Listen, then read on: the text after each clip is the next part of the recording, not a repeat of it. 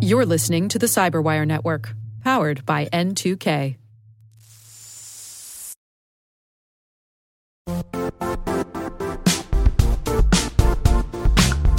And now, a word from our sponsor, Zscaler, the leader in cloud security.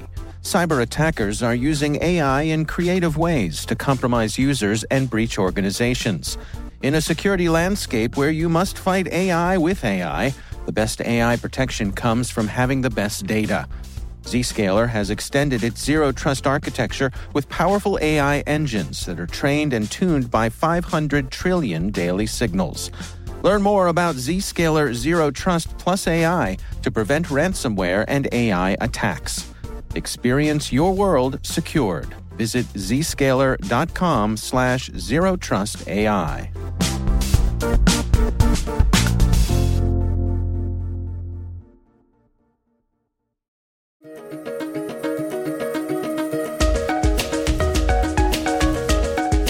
Hello, everyone, and welcome to the CyberWire's Research Saturday. I'm Dave Bittner, and this is our weekly conversation with researchers and analysts, tracking down the threats and vulnerabilities, solving some of the hard problems of protecting ourselves in a rapidly evolving cyberspace. Thanks for joining us.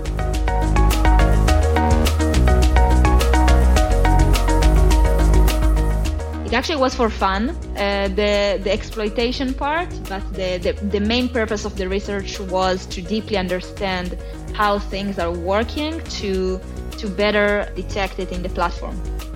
That's Gafnit Amiga, Director of Security Research at Lightspin. The research we're discussing today is titled AWS RDS Vulnerability Leads to AWS Internal Service Credentials.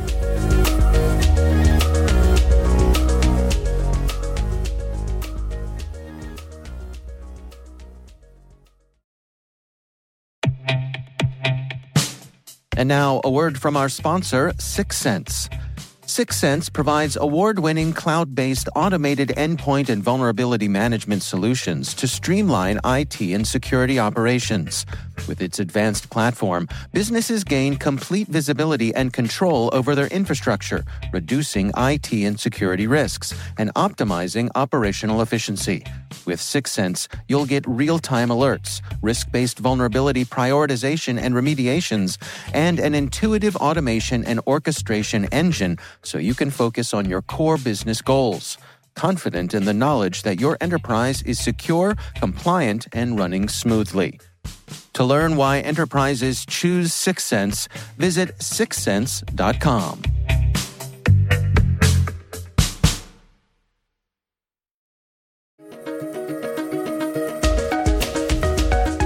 Well, for folks who may not be familiar with uh, Amazon Elastic Kubernetes Service and, and, all of the stuff that you're working with here, can you give us a little bit of the background, a little description of, of how all this stuff works?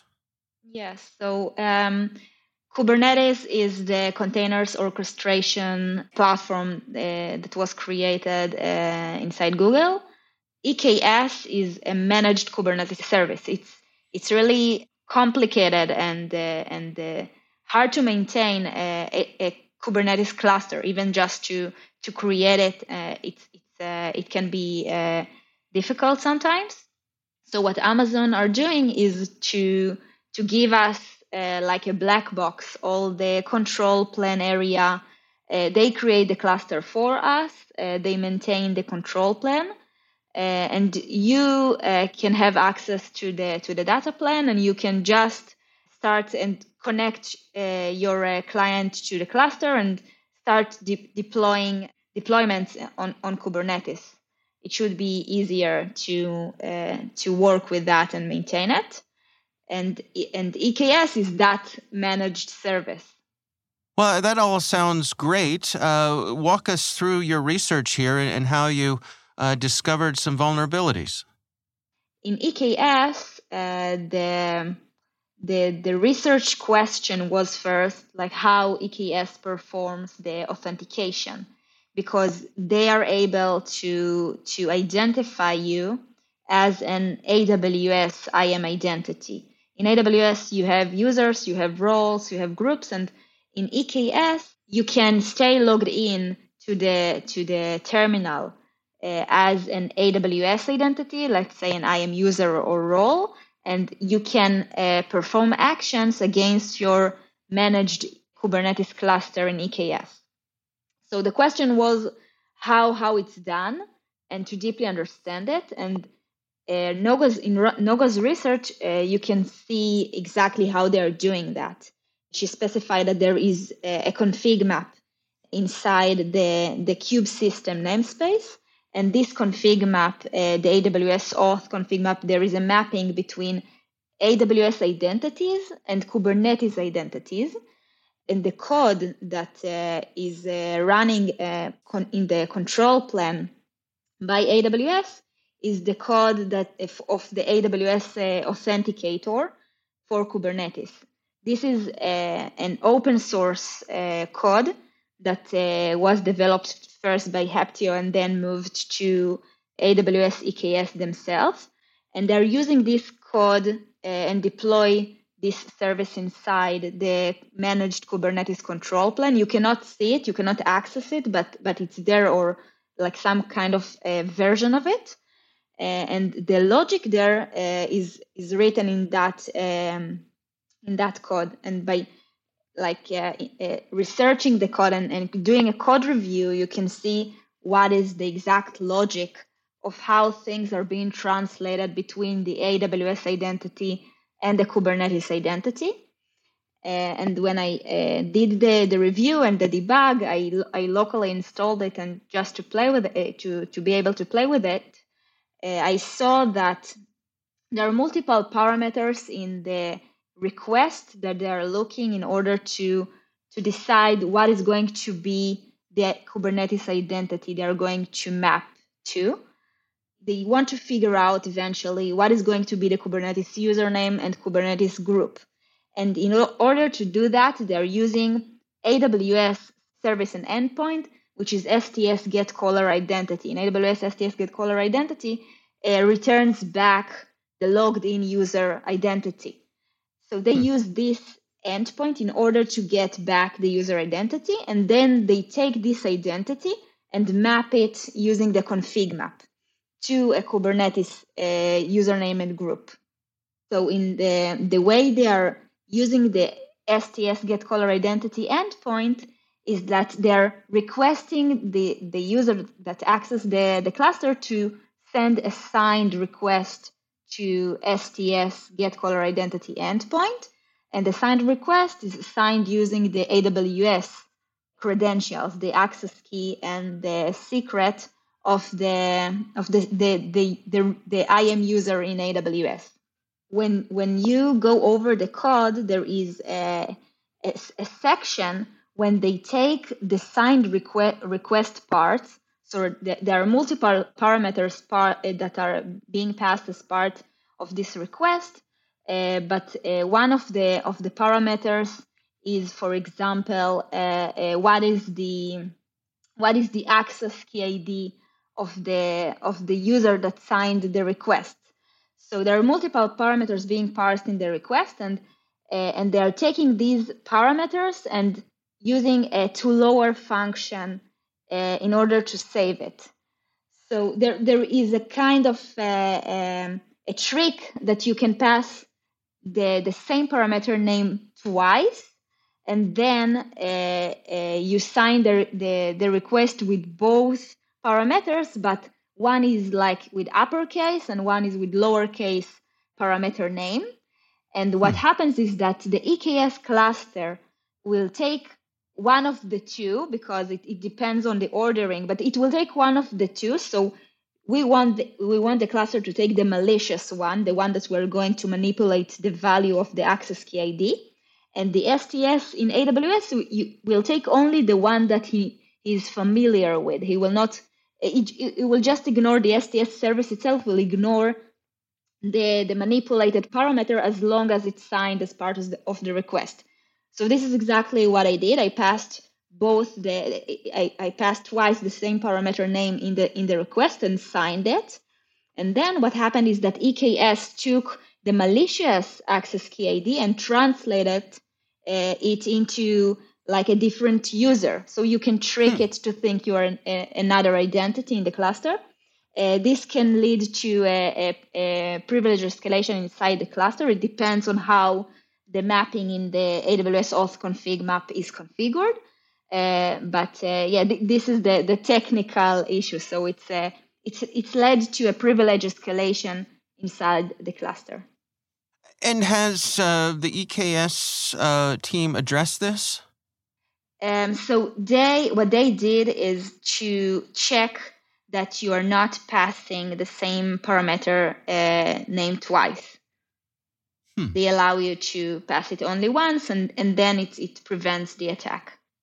I see. So so is this fixed now? Is this been patched? Yes, it has been. It it was patched and it was fixed. Actually, it was patched uh, very quickly, and now uh, all the EKS managed clusters are fixed. But if you're using the open source of the IAM Authenticator or that you're using EKS anywhere, uh, which is the on-premise version of uh, uh, EKS, then you should take an action and to up, update the, the this uh, service by yourself. What do you make of this vulnerability in terms of you know how this code was written and the the functionality that they were intending to have happen and the resulting bug. I mean, do you have thoughts on on how this sort of thing comes to pass? Uh, well, I think that the service is written uh, really good. You can see from the in the issues, you can see that they're in the in the pull request. You can see that they're taking into account all the the security aspect. They have blocked and many other leads that I thought that I will be able to exploit in the in the code there. They heavily thought about security while they created this extension. It's tricky. It's always tricky to uh, to enforce the connection between two services. And in this case, is uh, EK, uh, uh, Kubernetes authentication and identity and AWS identity. It, it's always tricky, but but I get the the the need to ease the, manage, the, the usage of the end user at, at, at the end. But uh, I think that here also when you you look the way they treat it, so they they took it very uh, fast from the moment you report to the moment it's deployed in production, the fix. So I think it's uh, it's it's a good balance here. You know, you mentioned uh, when we were first uh, speaking that, that part of your reason for digging into this was fun. Um, was it fun? I mean, it, it sounds to me like uh, this is the, the sort of thing that you and your colleagues really have a good time with. Yeah, yeah, it's uh, it's always uh, interesting because you you start just by uh, uh, researching to understand how it works, but then things start to come up to your mind, like, and what if, and if I will change that into that, how it will react, and you always save it to a later later time and uh, when you have the time you you try to play with it. So it, it is for me it is it's fun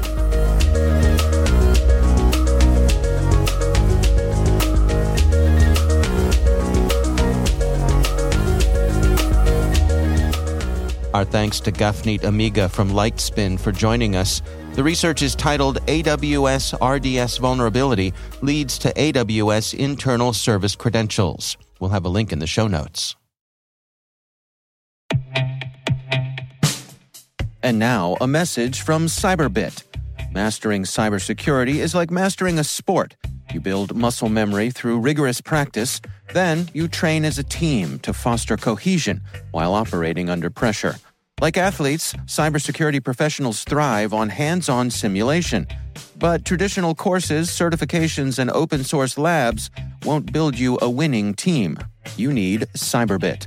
Cyberbit offers a hyper realistic simulation environment for your SOC, IR, and C suite to refine your skills, all using the market leading SIEMs, EDRs, firewalls, and WAFs they use every day. Cyberbit is offering Cyberwire listeners a free live fire exercise. Sign up your team now at cyberbit.com/cyberwire.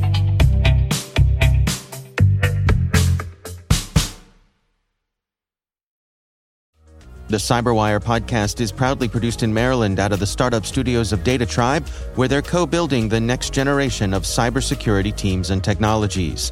Our amazing Cyberwire team is Rachel Gelfand, Liz Irvin, Elliot Peltzman, Tré Hester, Brandon Karpf, Eliana White, Puru Prakash, Justin Sabi, Tim Nodar, Joe Carrigan, Carole Theriault, Ben Yelin, Nick Veliky, Gina Johnson, Bennett Moe, Chris Russell, John Petrik, Jennifer Eiben, Rick Howard, Peter Kilpe, and I'm Dave Bittner.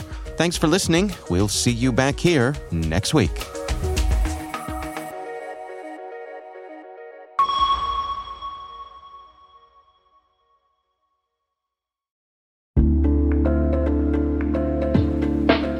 Hi, everybody. It's Maria Varmazis here, your host over at T Minus Space Daily, and sometimes a guest on Hacking Humans, too. We here at N2K Cyberwire work hard to bring you concise, intelligence driven news and commentary, and we'd like to know how we're doing. Please take a few minutes to complete our audience survey and share your feedback to help us continue to grow and meet your needs. Visit cyberwire.com slash survey. That's cyberwire.com slash survey to get started. Thanks so much for your input as we reach for the stars. It means the universe to us.